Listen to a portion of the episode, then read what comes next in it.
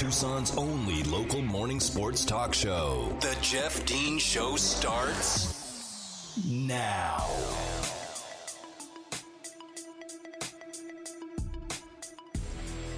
Good morning, Tucson, and welcome to the Jeff Dean Show. I am Jeff Dean here with you on this Thursday morning as we are getting ever so closer to the weekend, which means week three of college football action, week two of the NFL, and another weekend of, uh, of big baseball games, of course, as the pennant race continues to surge on. The NL West is not. Uh, it, it, it is just rel- the Giants and the Dodgers are absolutely relentless right right now. It is unbelievable. Now, the Giants did take the L last night against San Diego, but it was their first loss in ten games, and the Dodgers just continue to look more and more like uh, a team that is just waiting to get into the playoffs to uh, to set that thing off. So it's going to be look the playoffs are going to be great in both the NL and the AL. I'm loving the AL race as well, and uh, we'll certainly talk some baseball. We'll probably cover a little more baseball next week as we uh, get into the latter parts of September and start gearing up for the playoffs. And of course, we'll have uh, a great uh, a great set of coverage here on the Jeff Dean Show for you on uh, on on Major League Baseball as we get into the uh, to the playoffs. We'll have some some uh, experts coming on the show to uh, talk about the playoffs and some of the teams and why they're here. And I think uh, you know, obviously, the Giants are the biggest surprise in Major League Baseball this year. That's that's uh, there's no doubt about that one. But there are some other surprises as well, and some pleasant surprises and some shocking ones as well. You're listening here to the Jeff Dean Show on 1490 AM, 104.9 FM, ESPN Tucson. We are Tucson's only local morning sports talk show, and we do try to keep it uh, local in several of the segments uh, that we do here on the show every single morning. Now, obviously, I branch out a little bit nationally. We talk um, a lot of NFL, a lot of national college football, and then, of course, during the uh, the off seasons and such, where NBA, college basketball, and uh, baseball and the like, everything else as well. But uh, we will start with talking some local stuff here as uh, Arizona Wildcats gear up for Saturday night's game against the Lumberjacks. We know that there's been some changes on the offense with Will Plummer being named as the starter at quarterback.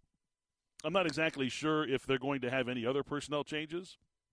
You know, they talked about, uh, Jedd Fisch talked about in his press conference about Jamarye Joiner being ready, and they had, he said he had between 10 and 15 play packages for him in the game against San Diego State, but then the game kind of got out of hand and decided to keep him uh, on the sideline. So obviously, that number will probably go up throughout this week of uh, of practice. But you know, again, he also said that he's he's got to beat the guy in front of him, you know, to get on the field. And uh, right now, you know, those guys, you know, is he is he going to beat out Stanley Berryhill? Probably not. I mean, Stanley is one of the best uh, receivers in the conference, and certainly one of the best on on the team. Tayvian Cunningham has been uh, has been uh, performing extremely well in the first two weeks for the Wildcats, and PJ Castile is a very very good, very solid wide receiver. Has explosive capability, catches just about everything that's anywhere near his zip code. Um, you know, so it's it's going to be you know it's it's a challenge. It, it's a it's a nice challenge for Jedd Fisch and the offense to have to have all these weapons. Now I mentioned uh, it was either yesterday or the day before that you know, upon the live watching of the game on Saturday night, it was appear as apparent to me that our the, the wide receivers had trouble getting open, getting separation, um, at least getting enough sep- enough separation to where Gunnar Cruz wanted to throw them the football. And the big play of the night, you know, Tayvian Cunningham's r- remarkable catch that he had was against double coverage where he didn't have a whole lot of separation. He was interfered with on the play, he got banged into, but that was excellent coverage by San Diego State. They had him bracketed. Um, he just made an, an, amazing play to go get the ball after being interfered with. It wasn't called, by the way. Um, you know, it just it was it was tough for for Wildcat uh, receivers to get separation.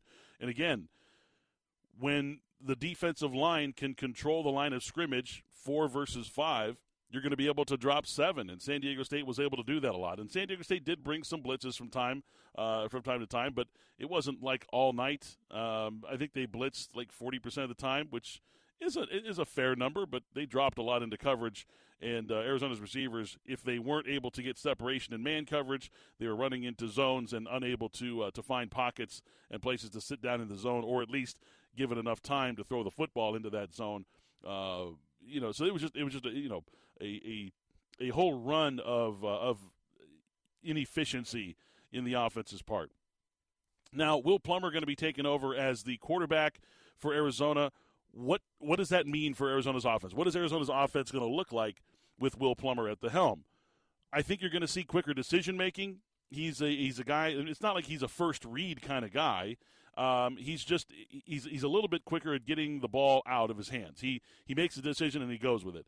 A lot of times we notice Gunnar Cruz patting the ball, backpedaling, looking for more time, waiting for something else to open up, looking for you know possibly the big play, and then being forced out either you know by a sack or being forced out of bounds or forced to throw the ball away, or just to check it down, um, and you know and really kind of it was all just a waste of time. pardon me if you're going to if you're just going to check the ball down like that. So uh, I think you're going to see quicker decision making out of Will Plummer. We've seen that out of him prior, whether it was last season uh, and or in the two games that he's played this year. And um, Will Plummer is also a guy who is you know going to try to challenge the defenses uh, as well. You're going to see him throw deeper passes. He's going to try to challenge opposing safeties. You know, I mean, that was when you look at when you look at the metrics from uh, from Pro Football Focus. You know, you look at their you look at their ratings, their passer efficiencies, and things like that. And Will Plummer does have a higher passing grade than than Gunnar Cruz. At this point, it's a nominal difference in grade. Will Plummer grades out as a 69.0, Gunnar Cruz at a 55.4. It's it sounds like a much bigger chasm than it really is. There are a couple of things to look at, though, specifically uh, on, on a, on, a, couple of the metrics that, that need to be discussed. First of all, it's a it's a, a, a statistic called ADOT, and no, that is not Arizona Department of Transportation. ADOT is the average depth of target. Okay, this is something that um, that PFF uses, and it's something that NFL NFL uh, analysts and uh, some of the high-ranking college analysts have been using for quite some time how deep are the targets that the quarterback is choosing? Okay, it's it's important to know where they're delivering the football, where they're the choices that they're making. How far are they essentially throwing the football? Okay, now Gunnar Cruz, his A dot is five point eight. That is. Mm, in the NFL, you want your quarterbacks to be about seven and a half, eight plus on on a dot. Uh, otherwise, you're considered more of a like a dink and dunk type of offense. Will Plummer's A dot is 10.1, which is is pretty good. I mean, and we're going to talk about some some NFL quarterbacks here coming up, uh, whose A dots you will also see near the tens, um, and and you'll know how you know how successful those guys are um, when you look at when you look at that. So the A dot is one thing that is in Will Plummer's favor. Obviously, that number is almost double what Gunnar Cruz is, meaning that that when Will Plummer throws a target, uh, throws to a target, it is twice as far down the field as Gunnar Cruz's choices were. So that's one thing to take into effect there. Also, if you look at the sack rate of each particular player based on their pressures, Will Plummer uh, took a sack on about 14% of the dropbacks where he was pressured, whereas Gunnar Cruz was 23%, over 23% in his dropback. So somebody who is spending more time in the pocket, more time backpedaling, maybe even seeing you know some more pressure or some more uh, I guess unique or schemed type of pressures that's causing more problems on the offensive line. That doesn't tell the whole story, but it does show you uh, essentially just how long it is taking for certain players to to get the ball out. And you know, it's not it's not like a, a I, I shouldn't say it's like a it, it doesn't tell the whole story. Okay, let's let's let's you know be very clear here. It doesn't tell the whole story. There are other metrics when you look at as far as pressure goes, as um, how much time they had to throw the football. According to Pro Football Focus, just in the San Diego State game, uh, the Gunnar Cruz had an average time of three seconds to throw the football, and Will Plummer had an average of 2.7 seconds to throw the football. Now, those numbers I don't know if you know what they mean to you or whatever, but three seconds to throw the football is pretty good. That's not it's not terrible. It's not like he was being pressured from the get go. That's somebody who was taking sacks. He had three sacks on, on his dropbacks in that game. He had sacked three times when he had an average of three seconds to deliver a football. That's somebody who's holding on to the ball for too long. That's just, I mean, that, that tells you exactly what that is. Will Plummer took one sack and his average time to throw the football was 2.7.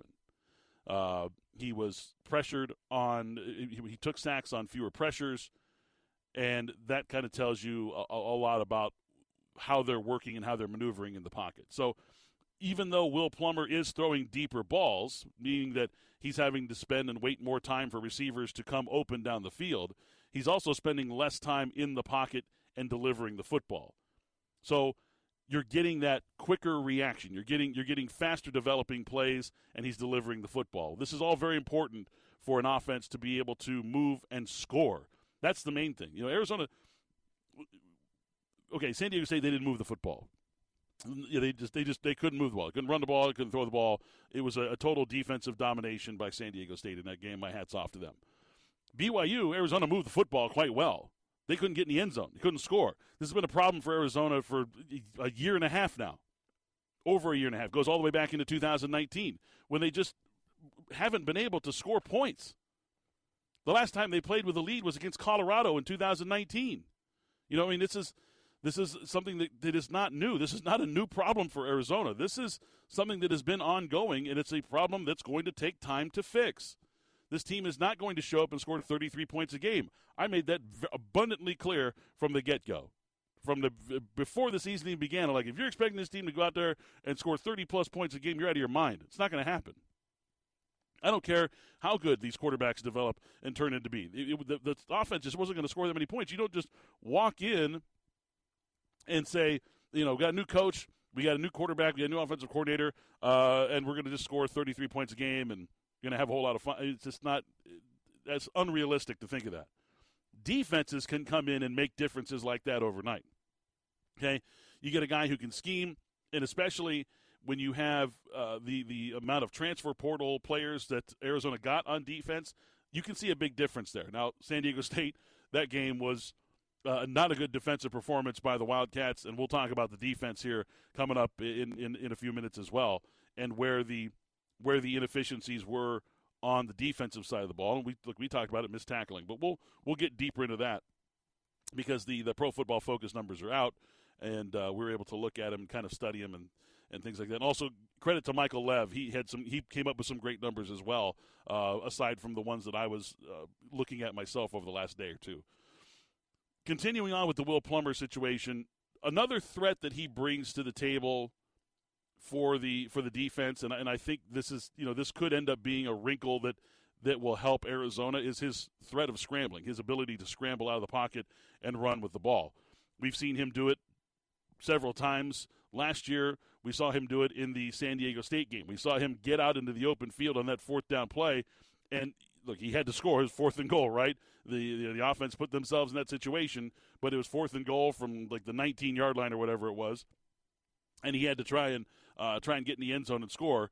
And he lowered his shoulder against a against a defensive back and tried to run him over, just going out there and just trying to deliver a hit, just trying to to do anything. Just you know, Will Plummer's, I, I, you know, he's got that tough guy kind of uh, kind of vibe about him. He's ever since that UCLA game, he's I think he's kind of worn that badge. Um, you know, the the UCLA game, Grant Gunnell goes out with a with a uh, with a hangnail in the first play of the game, and then Will Plummer comes in, gets uh, just gets his brains beaten in for four quarters, and still kept coming back for more. You know, the kid's got grit, and uh, he's a tough guy. And he's he, last year's a two freshman, now he's second year freshman uh, because of obviously the uh, the uh, COVID uh, regulations and things like that. You don't lose your status. So, second year freshman, still a young dude, and has shown that he likes to go out there and mix it up a little bit. He's a tough guy. He's a football player. So, I think the threat of him scrambling is something that is going to work in Arizona's favor. I don't believe that they should have a whole lot of quarterback designed runs for him. And even if they do have them in the playbook, you may want to just kind of save those for desperation or something. I don't know. I mean, I, I just don't think that, that design quarterback runs with Will Plummer are the are the option here, especially not when you have the options that you have at wide receiver and a running back and a tight end. Which brings me to another point. Somebody somebody in this offense has start to got has, has got to start finding the tight ends. They they came in. Jedd Fisch talked about we're gonna we're gonna bring back we're gonna bring the tight end back to Arizona. There's a good one already here. First of all, Bryce Wolma, a very good tight end. Uh, shown an excellent capability to catch the football, runs good routes. When he gets open, he's able to run away from defenders. Okay, he's you know he's he's good in matchups against linebackers and things like that. Uh, there's no reason not to use him. What's he got? Three catches this year. You know, Stacy Marshall, very talented tight end. Alex Lyons, very talented tight end. I think they've got one catch between them. Let's let's try to let's try to work in that tight end. Let's run some more two tight sets. And and when you run those two tight sets, I'd like to see you run the football a little bit more. I'd like to see you run a little more power. I don't care about running if you run wide one wide receiver out there. Run some more power. Run some lead. Run some some counter. Some trap. I mean, just real basic stuff. But God, it, it, it, can't be worse than what you've already done so far running the football. There's nothing wrong with running some basic stuff. You know, it's uh, I've I've been on some teams, some really really good football teams that ran real base run offenses, trap, dive, counter, uh, you know, sweep, you know, that kind of stuff. Just super simple stuff. A lot of screen plays and things like that. It's just things that were just simplified for quarterbacks or for a young team or for a young offensive line or whatever have you. So I'd like to see some more balls going to the tight ends. We just they've been underutilized so far in the first two weeks. And like I said, there's plenty of wealth to spread the ball around here. There's a lot of talented players on this offense. There's no reason why we can't start delivering them the football a little bit better rate than what we have at you know 60% of delivering the football uh, in the passing game, which is in in the college game that's pathetic. 60% completion percentage in college. And when I'm talking about total in the passing game between Gunnar Cruz and Will Plummer this season so far, it's pathetic. Uh, you know, that's that's at least 5% less than anyone would ever want to be in the game of, of college football, and 10% probably where you should be for having an offense that is going to cause troubles for every defense they face. So they, they got a long ways to go. As I mentioned, he's going to throw some deeper passes. He's going to challenge opposing safeties. There's also going to be some tense moments for fans and for coaches on the sidelines because he is challenging those defenses. Will Plummer has been a bit of a gunslinger in his time. He's been a kid that, that has been known to, um, uh, I mean, well, he threw the ball into double coverage, trying to get the ball to Tayvian Cunningham, just trying to make something happen in a, in a blowout game.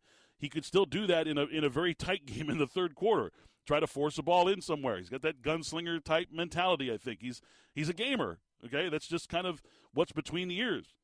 And he's going to try to challenge, make those challenges. And look, sometimes it's it's okay to do that, and there's other times where you're like, why, why on earth would you do that?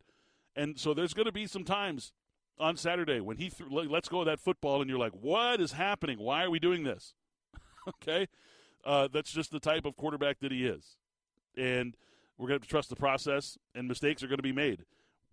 We knew that from the get go. Which, regardless of what quarterback was going to be out there, there was going to be mistakes made.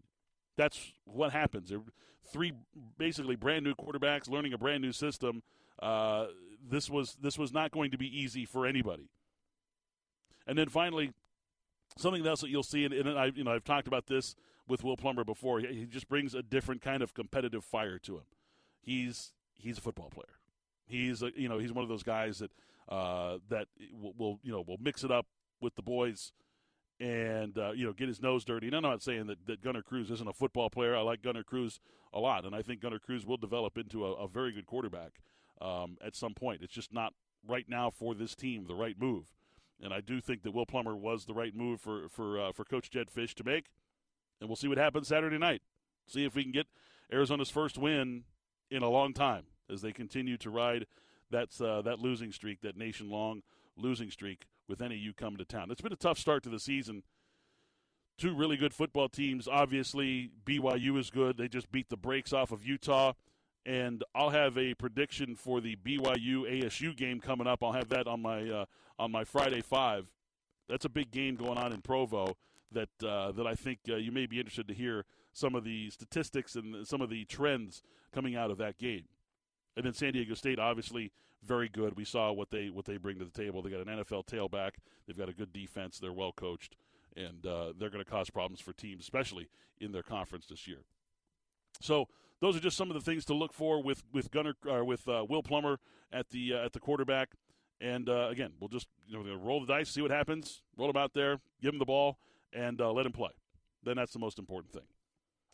ESPN Tucson invites you to the Sierra auction live in person. The public auction preview is tomorrow from 10 a.m. to 4 p.m. It's located at 3911 North Highway Drive, right there in Tucson. The uh, registration is online, it's free. You can go to sierraauction.com to register. Now, it is open to the public. You do not need a dealer license to attend. And you can start bidding online Saturday starting at 8 a.m.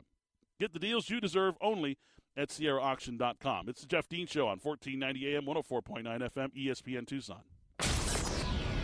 Now back to the Jeff Dean Show on 1490 AM, 104.9 FM, ESPN Tucson. Well, there's been plenty of missed opportunities by this offense, and they're going to look to uh, to shore that up Saturday night. Maybe cash in a few touchdowns, hopefully, get themselves a win against NAU on Saturday night. And you can be there. You can win my tickets to the game uh, to go see the, the Wildcats take on NAU this Saturday night. In fact, let's go ahead and start registering people right now. Let's do our first one of the day. We're going to do one each hour. Your chance to win my personal tickets, my season tickets to Saturday night's game. You're going to win a pair of tickets. We're going to give away two pair on Friday morning tomorrow. Today's your last day to get registered for this week's game.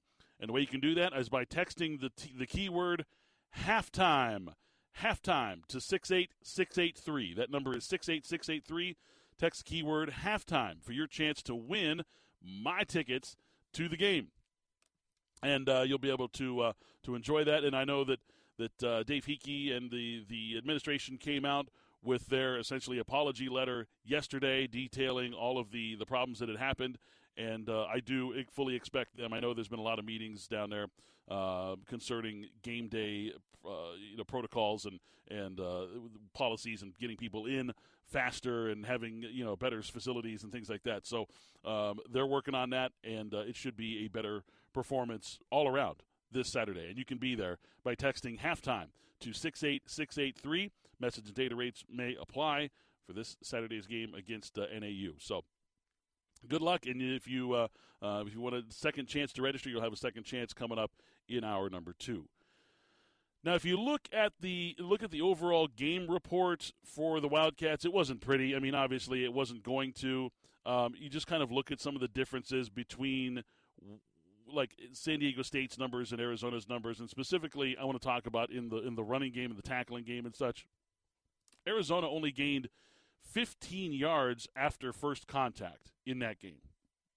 Meaning that once San Diego State made first contact, uh, you were going down. That was it. It was it was you were you were going for zero at that point. Once you got uh, once you got touched, you were going for zero. 15 yards total after contact. Greg Bell, running back for San Diego State by comparison, had 88 yards after contact by himself. so, yeah, it's, it's it's something that needs to be fixed, and it's that's more of a, in my opinion, that's more of of a of an indictment about the defense than it is about the offense. Now, let me tell you, let me let me let me, let me show you what I mean here. If you're looking at at the overall defensive grades from the Wildcats in this particular game, let's go to the PFF defensive grades. Let's look specifically at tackling because that's a that's a huge aspect of the game, obviously. And it's it's one of the, the points of contention that Don Brown had that everybody had following the game. Tackling was really really not good. Um, when you look at a lot of the metrics, and obviously, you know, you watch the game. I was watching it live. I watched it on tape. Uh, there were certain you know things that stood out to me, but a, a, you know a, a large portion of the problem is coming from the secondary. And look, the secondary shouldn't have to be the ones coming up to make these tackles in the running game. You want to make sure that your defensive linemen are plugging gaps and that the linebackers are filling and able to get those tackles in. And the linebackers, for the most part, tackled pretty well. Anthony Pandy was was spectacular at tackling. Um, he's the he's the team's best tackler. I, I, think we all kind of knew that already. He received an, a grade of 84.1. Uh, his tackling grade was an 84.1. It was by far the highest on the team and the only the only player even in the 80s. There were plenty of players in the low to mid 70s in tackling. Uh, guys like Christian Roland Wallace, Uh, Rashie Hodge, J.B. Brown had a, had a had a pretty decent grade as far as that goes. Kyon Barrs, Trevon Mason, but they didn't have a whole lot of opportunities. You know, is the problem. They were just getting you know blocked out of there. But when they did, they were able to make those tackles. Mo Diallo had a, had a good grade.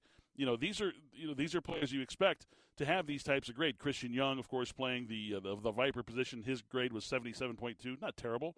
Uh, you know, you want to be in the 80s, but not terrible. But then there's other problems, you know, like you know, Jackson Turner. I'm not trying to pick on anybody here. Jackson Turner's a walk on, and he played more snaps on defense than anybody else in that game. You know, Anthony Pandy played 66 snaps, all but one snap. Jackson Turner played all 67 defensive snaps in that game.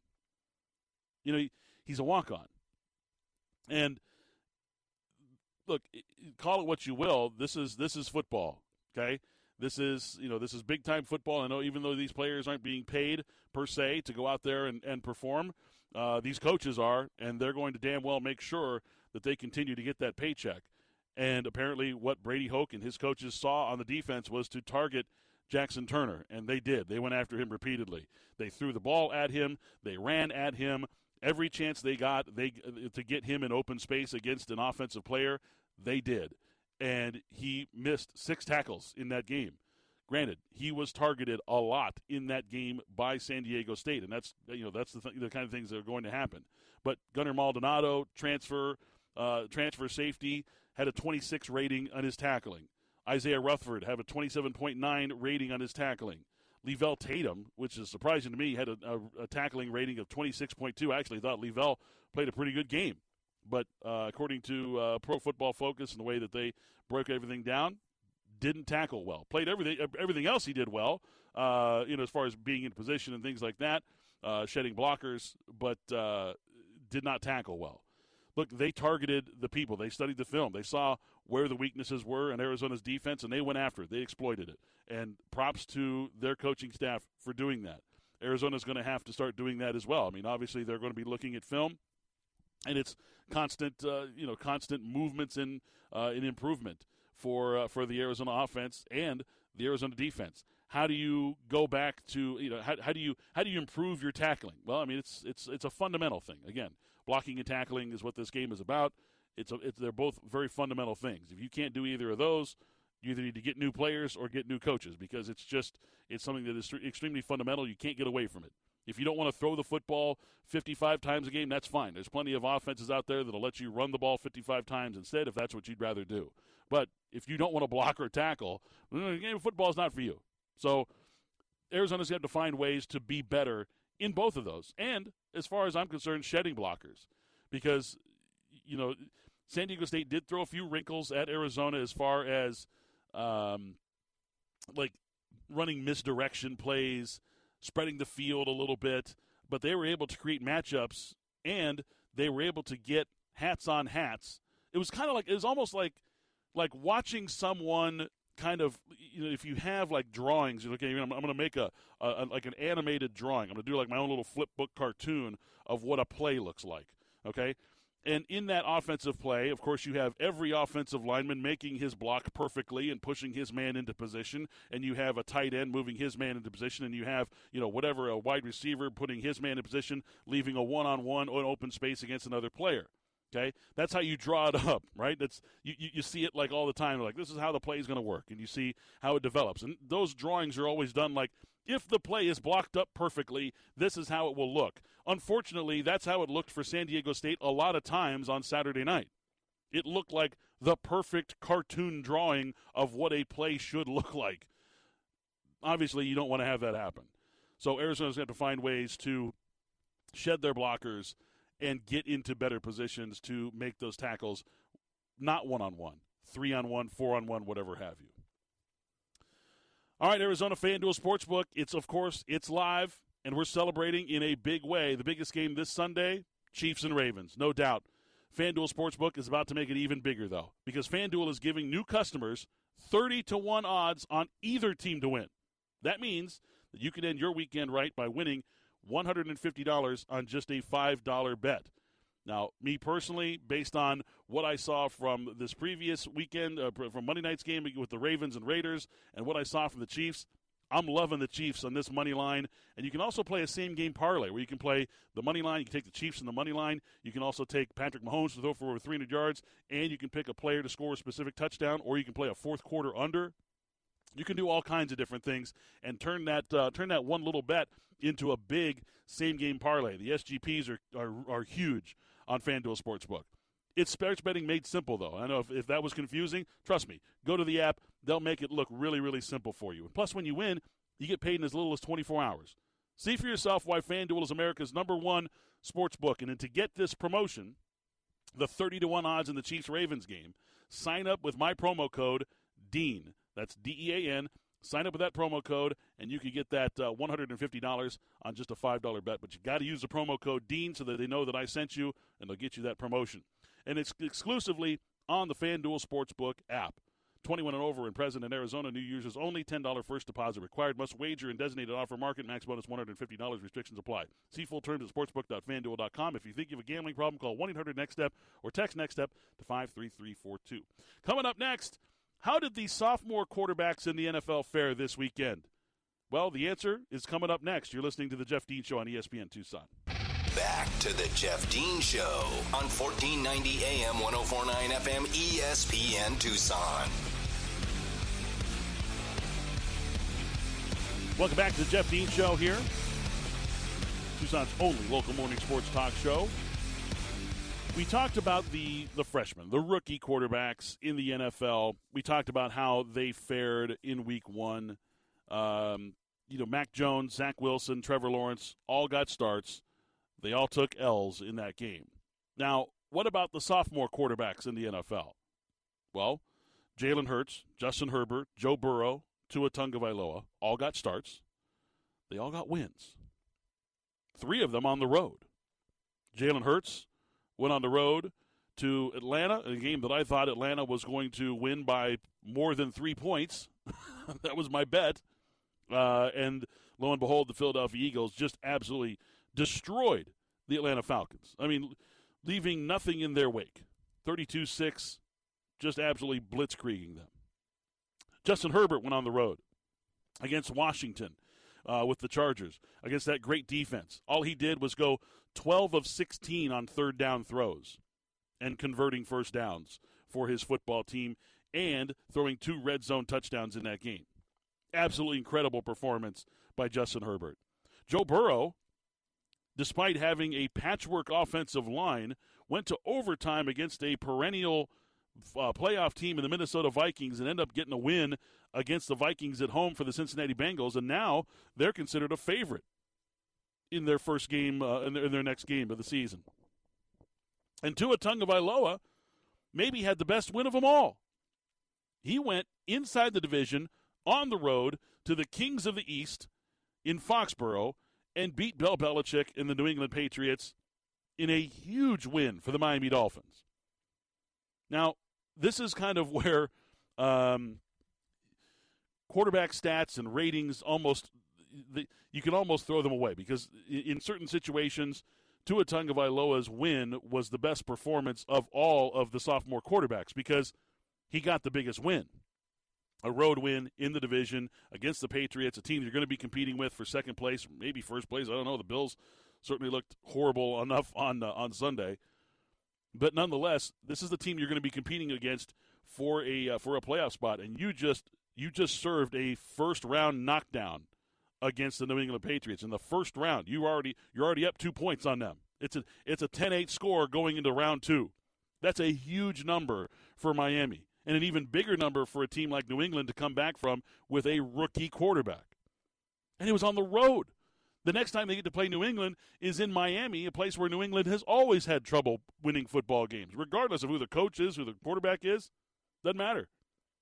We've won like three games there in the last 15 years. So you can say that his win was the best performance, but you look at his grades, his pro football focus grades, his statistics, they were, they, they were terrible. I mean, Tua Tagovailoa according to Pro Football Focus, is the 28th rated quarterback in the league in week one. Received an offensive grade of 57.8, which is bad. A passing grade is even worse of 54.5. So let's take a look at the, how the how the sophomore quarterbacks fared. if you look at just pure numbers, Philadelphia's Jalen Hurts was the second rated PFF quarterback in the league in week one. Had an offensive rating of 89.5, which is incredibly good, only behind Tom Brady, and a passing rating of 87.9, which is also extremely good. However, when you look at the numbers and you look at them closer, if you look at Jalen Hurts, you know I talked about A dot earlier in the in the in the show and how it's an important metric for finding quarterbacks who challenge the defense down the field, the average depth of target. Okay, Jalen Hurts A dot against the Falcons was 3.6 in his 35 attempts. His targets had only an average depth of three and a half yards. It was dink and dunk. It was dinking and dunking. But he was an excellent game manager, and there's a reason for that. It's called running the football. You look at what Philadelphia did in that football game. They ran for 173 yards against the uh, against the Atlanta Falcons defense. It's pretty good. pretty darn good. Miles Sanders, 74 yards, had 5 yards average. Jalen Hurts had 62 yards, had a 9-yard average.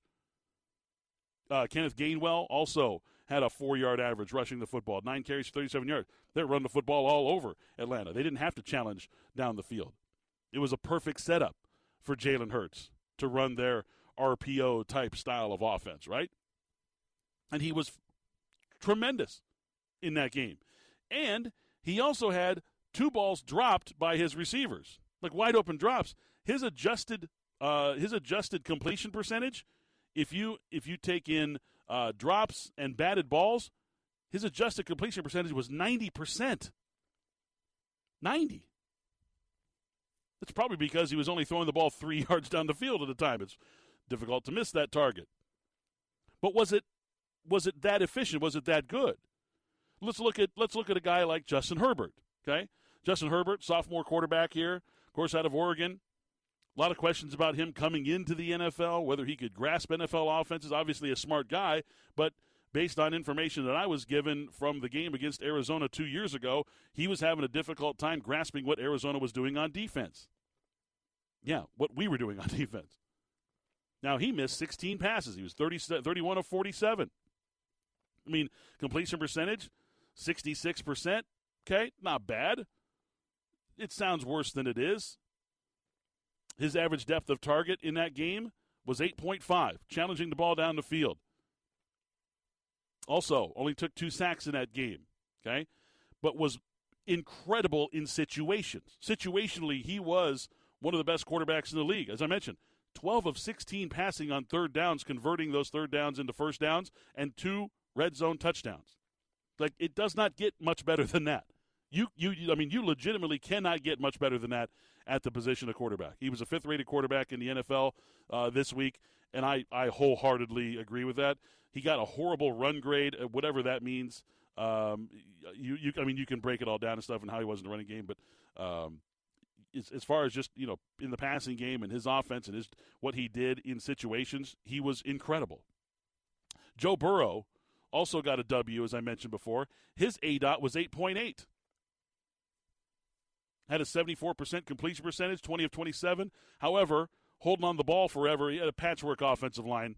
Uh, you know, not not a optimal situation for uh, for Joe Burrow there. Took five sacks in the game had a nearly 50% sack rate, which is really, really bad. It's basically the amount of times you were pressured and the times you were getting sacked. He barely had time to throw the football. His average time to throw the ball was 2.15 seconds, which is horrible by anyone's standards. So they've got to fix that offensive line. He's doing it all by himself there in Cincinnati. It'll be interesting to see if he can keep that up. And finally, Tua Tagovailoa, who was probably the most scrutinized quarterback, certainly by me, and many others of the sophomores coming into this uh, into this season. He's the only quarterback that returns as a starter that wasn't named a captain on his football team. So something weird there. The Houston Texans, who have been dangling uh, Deshaun Watson out there for the last eight months, there was a report a few weeks ago that the Miami Dolphins were definitely interested, and that got squashed real quickly because it got leaked by Houston's uh, or by Deshaun Watson's camp, and they didn't, you know, the Dolphins didn't want it leaked, so they they shut it down real quick. So Tua Tagovailoa, uh, there were a lot of question marks about him. Obviously, he's injured. He's a left-handed quarterback, which I don't like. um, unless you're prepared for that. And you know, I mean, and I mean, really prepared to have a left-handed quarterback as your signal caller. His A dot was 10.1. He was throwing the ball down the field almost every single play. 27 attempts, average depth of target was 10 yards. They were going deep on New England, going deep. Took a couple of sacks in the game. His average time to throw was two and a half seconds, but he got the big win, right? I mean, his passer rating wasn't very good, not very good at all. His his uh, NFL rating, uh, passer rating, was seventy nine point six, which is not not great by any stretch of the uh, of, of the metric. And his PFF grades weren't that good either, but he made big plays when they mattered. He was able to get that win on the road. So, what does that tell you about the quarterback position? I mean, there's a lot of ways to skin a cat, right? Plenty of ways to skin a cat. But one of the constants amongst all of these guys were is they had something dynamic about them. They had some kind of uh, uh of of dynamic aspect to their game. For Jalen Hurts, it was his ability to run the football, right? For Justin Herbert, it was his, ability to really focus on the hard downs, get uh, get the Chargers in and out of difficult situations. For Joe Burrow, it was able to stand in the pocket and deliver even in the face of pressure because he only had two seconds to throw a football.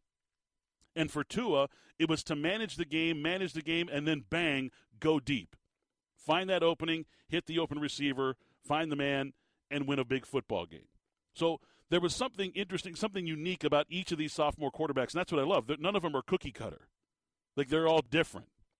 And that's what that's what you want to find in your quarterback. What is dynamic about your quarterback? You know, a lot of people talk about you know, Jimmy Garoppolo, and he doesn't he doesn't have any kind of uh, uh of of dynamic type of aspects to him. He's not he, he he doesn't have a big arm. He's not a great scrambler. He's not a great athlete. He's he's you know he's you know 50-50 in situational downs. Okay, there's a reason why the 49ers drafted Trey Lance because Jimmy G doesn't give them any type of dynamic type of offense. He's just a good quarterback. But that's not enough in the NFL. You want to win titles, you got to have somebody that's great at something and really good at a lot of other things as well. Look at all the best quarterbacks out there. They have something dynamic about them. There is something that they excel at better than anyone in their position. For Lamar Jackson, it's his quick twitch ability. Now, he fumbled twice in that game against the Raiders, and we're going to talk about this because he's starting to get hit a lot. And it's not like he's a big dude. He's not Josh Allen. He's not 6'5", 250. Okay? He's 6'1", you know, barely pushing 200 pounds. And based on the amount of designed runs that he's had in the NFL, he's taken 82 more hits than any other quarterback, unnecessarily. 82 more. That's a lot. it's a lot for a slight quarterback. Bear Down Fridays this Friday leading up to the uh, to the NAU game. Going to be at Main Gate Square. Come down and join us. I'll be down there. Spears and Ali will be broadcasting live from three to six at Main Gate Square. Join the community as we cheer on our Wildcats with the pep rally at six o'clock, featuring the Pride of Arizona marching band, the U of A cheerleaders, the Pom Squad, the Twirlers, and of course Wilbur and Wilma. There's chances to win game tickets and a whole lot more. For more information, go to ESPNTucson.com. You're listening to the Jeff Dean Show here on ESPN Tucson. More of the Jeff Dean Show on 1490 AM 1049 FM ESPN Tucson. You know, I mentioned Lamar Jackson and the amount of hits he's been taking. He's taken 82 more hits in designed runs than any other quarterback in the NFL over the last couple of seasons. Okay, it's 82 more than the next highest quarterback, and this is these are situations where he was running and tackled with the football. Okay, now 82 tackles, 82 hits. If you were a running back, okay, that's essentially four games. Okay, let's let's say if if you get tackled 20 times a game as a bell cow tailback, okay, that's that's four games worth of of hits, 82 tackles. Except he's a quarterback, and he's not a he's not a running back. He's a slightly built quarterback who has taken a lot of hits over the last couple of years. Now the Ravens' running game is completely decimated by injury. The tailback situation there is not very good. He's going to be relied upon even more heavily, even more heavily than he has been over the last couple of years, uh, as the NFL's number one rushing offense. And now he's going to be going into a game where he's even pressing even more. He's 0 3 all time against Patrick Mahomes. And even though Lamar Jackson says it's not about him versus Mahomes, you know it is. These are NFL players. These are NFL superstars. These are quarterbacks. It's always about them.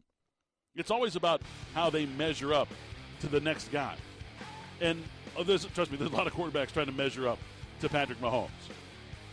I do not know how much longer Lamar Jackson can keep this up. I do not know how much longer John Harbaugh can continue to run that guy out there. John Harbaugh's not that dude. He's not going to be like Bill Belichick with Cam Newton last year and just run him into the line of scrimmage 15 times a game. Hey, he's a big guy. He can handle it. Lamar Jackson's not that guy. John Harbaugh's not that guy. They got to figure something out. And it's not going to be in the passing game because we know that Lamar Jackson, even though he has been successful and accurate in the passing game, he's not a pocket passer. He's not a guy that's going to beat you throwing the ball 50 times a game, period.